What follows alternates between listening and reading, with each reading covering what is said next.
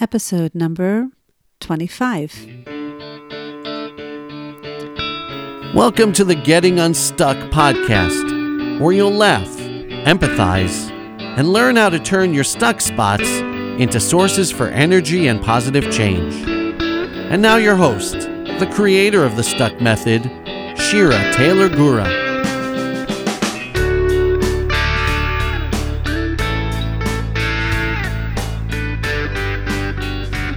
Welcome, my dear listeners, and thank you for joining me today. So, today I'd like to share with you a story that really touches on the concept of impermanence. It's an underlying truth, I guess you can say, in the stuck method, which is to say that nothing ever lasts forever.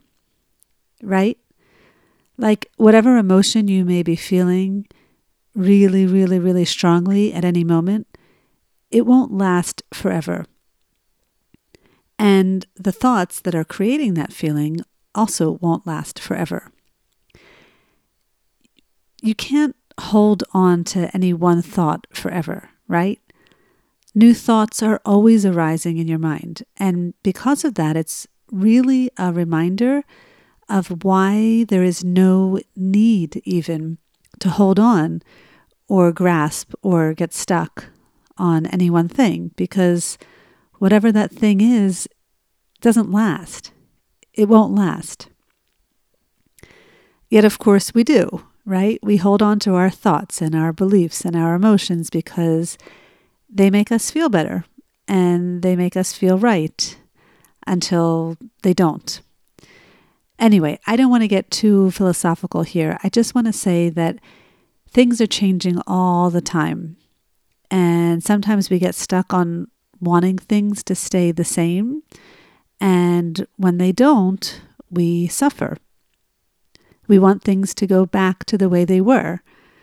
But most of the time, that will never happen. And so we can always choose either to be with what is, or we can choose to suffer, right? Because suffering is ultimately a choice. Okay, so before I share my story about that, it's totally connected to this concept of change and acceptance of it. I'd like to share an iTunes review with you because I haven't done that in a few episodes. So this one comes from Jakova, and she wrote I read the book, Getting Unstuck, when it came out last year, and it has been very helpful except when I'm too stuck and set in my ways to put the tool into practice. That's where Shira's stories have been a great reminder and reinforcement that the method really works. It's not just anecdotes and advice that help me stay present.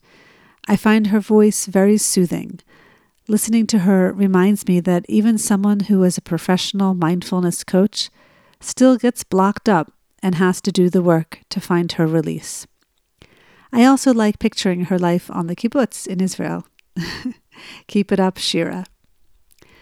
Jacova, thank you so much for that kind review. And I'm so glad that the content I'm putting out there to the world is doing what it is meant to do, which is to inspire people to put the stuck method to practice in their own lives. It is so helpful to me to hear from you, my dear listeners. And I know you're probably very busy and can't be bothered with writing a review on iTunes. You may be listening to this podcast while driving a car or commuting to work or even maybe on a walk or doing the dishes. I know because I listen to podcasts too, and I know it takes effort to go to iTunes and find the podcast and leave a review. But the reason that I leave reviews on the podcasts that I listen to is because I want to support the hosts. And I know the time and energy it takes to produce just one episode. And if I'm receiving valuable content or inspiration from them, I want to acknowledge them. So if you have the capability of going to iTunes and leaving a review for me, I would be really grateful. And if you're not sure how to do that, there's a link in the show notes and also on my website that offers you instructions on just how to do that. So I won't waste any more time about that. I just want to say if you do that, then thank you so much. Okay, so my story for this week has to do with a good friend of mine who lived across the street from me for the past seven years and then this summer moved away. She not only moved out of my community, she actually moved out of the country. Now, this friend is someone I've known not only for the past seven years, but is someone I also knew from middle school and high school. We spent a lot of time together as teenagers, and as adults, our relationship grew and really deepened. And well, she was like my closest friend here in my community. Like I said, she lived across the street from me and she worked from home just like I do. So anytime I wanted to just go for a walk or I just felt like talking to someone, I would just walk over to her house and see if she was available. And if she was, great. And if she wasn't, no big deal. But nine times out of 10, she'd say, Sure, I just need five minutes. And I would just walk up and down the street until she came out of our house. To me, it's always more fun to walk with a friend and a friend who really gets you and is someone that is not going to allow you to wallow in self pity, but someone who will really challenge you to help you get unstuck. In fact, I'm going to dedicate episode number 28 on the power of talking through a stuck situation with someone skilled in holding that space for you. I've spoken about the power of writing in episode 21, but in number 28, it's going to focus more on speaking with another person. Anyway, this friend of mine is quite familiar with the Getting Unstuck world because, in fact, she was a big part of helping me get my book out there to the world. So, anyway, she left. And when I came back from my trip this summer to the States, I have to tell you, it was kind of like a shock to me. I mean, I knew she was leaving, so I knew this was coming, but like, I guess I just wasn't prepared for it. And I have found myself a few times unconsciously walking over to her house and knocking on her door only to find the new neighbor's answer. And I still, to this day, sit on my back porch where I have a direct view of her house. And sometimes I just forget that she's not there. It's very weird. And that's what happens when you are friends with someone for a long time. And I guess in a way, you even can take it for granted just believing like they're always going to be there, you know? And then one day they're not. Anyway, I got really sad about this. And I mean, who was I going to walk with? I mean, sure, there's lots of other people in my community, but there's no one like this friend. And it just really stinks. Like, I was just left here. I mean, obviously, her leaving had nothing to do with me. But, you know, it kind of feels like that. And I miss her. I really do. I really, really, really miss her. And I wish she didn't leave. Even though I know I can call or we can use Skype, it's just not the same. Losing a friend really hurts. So I was like stuck on that for a while until I realized that I was stuck. And I told myself, Shira, get yourself unstuck because staying stuck on sadness isn't helping you at all. So, I, yes, I took a stop. And the stop I decided to do was actually leave the house and go for a walk. A really slow, kind of meditative walk, not the fast paced walk that my friend and I used to do together. And while I was walking around slowly, I T, I told myself I was stuck on sadness. And I let myself feel that emotion.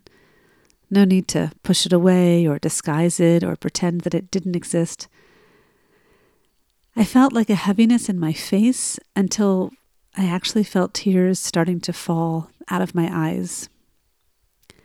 And then I moved on to the next step you, uncover. What was I thinking? What was creating my sadness? Let's see. I believed I lost my best friend. Wait a minute. Shira, did you? Of course you didn't. She just moved. You didn't lose her. I thought to myself that I believed I would never find a friend to replace her. Was that 100% accurate? No. First of all, I have plenty of friends here. But secondly, I can still maintain a relationship with her virtually, even though, okay, fine, it's not the same. And then I thought to myself, I believed I would be sad forever. Really, I think I had a belief like that. But of course, that's not true, right? None of our emotions last forever. And so, seeing the inaccuracy of that last belief, I was able to look at some new considerations. I considered I didn't lose my friend. She moved, but I didn't lose her. We can still communicate via the phone and Skype and WhatsApp, and we are to this day.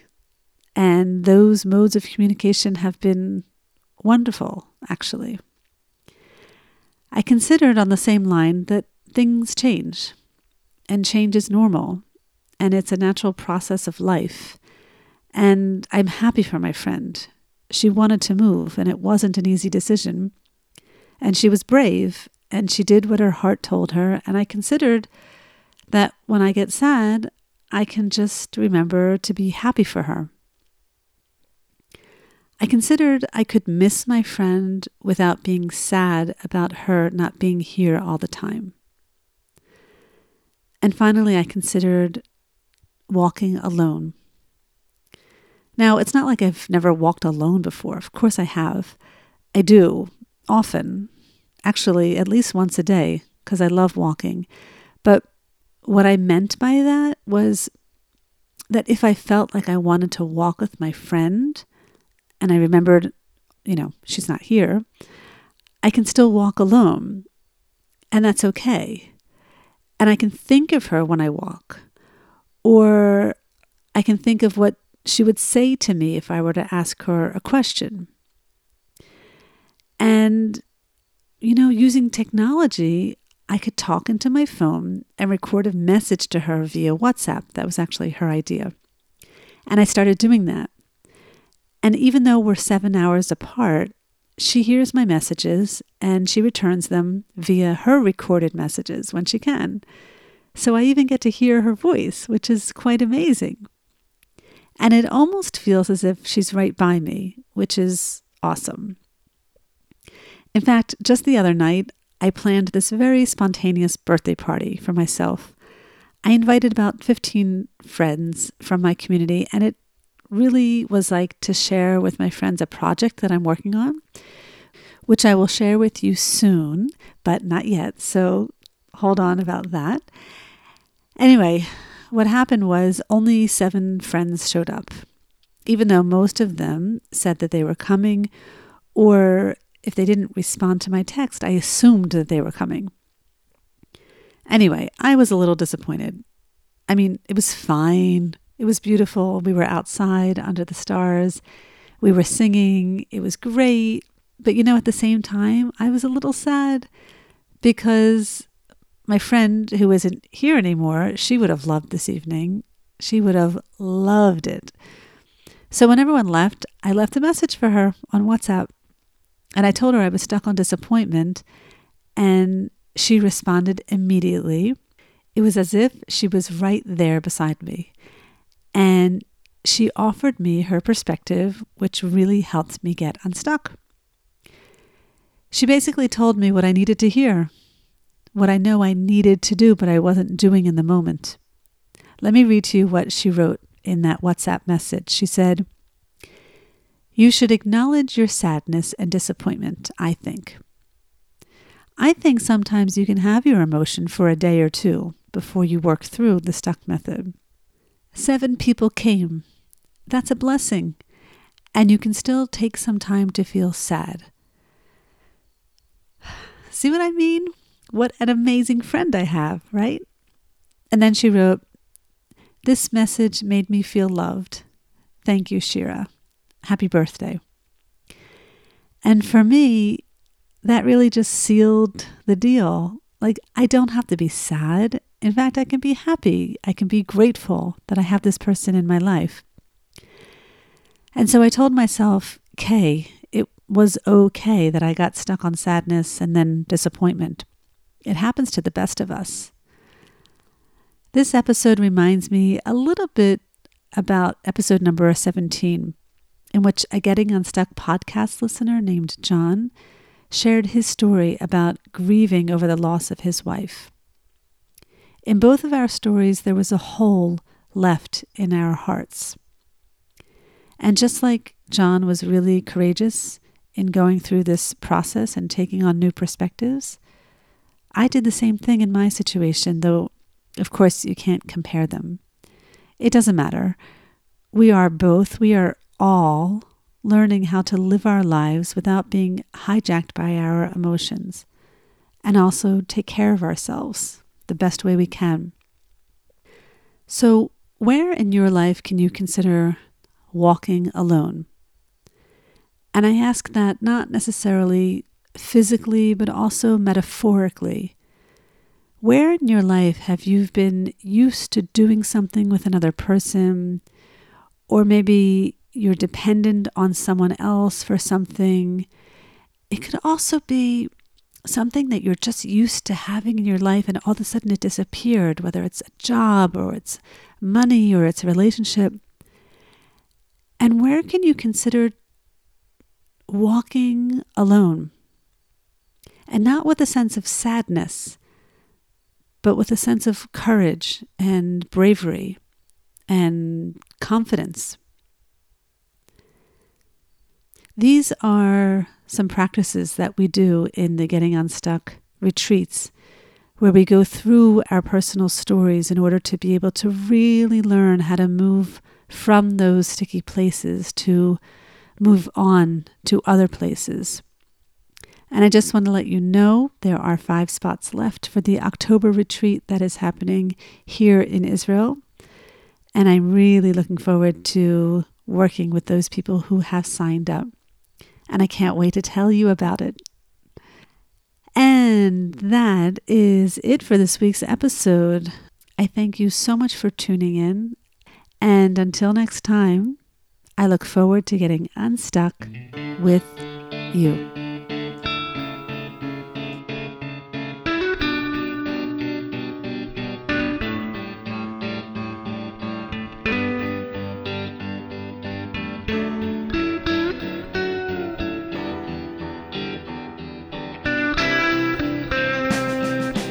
Thank you for tuning into this episode of the Getting Unstuck podcast. For more information on programs, workshops, and retreats, check out our website, www.thestuckmethod.com.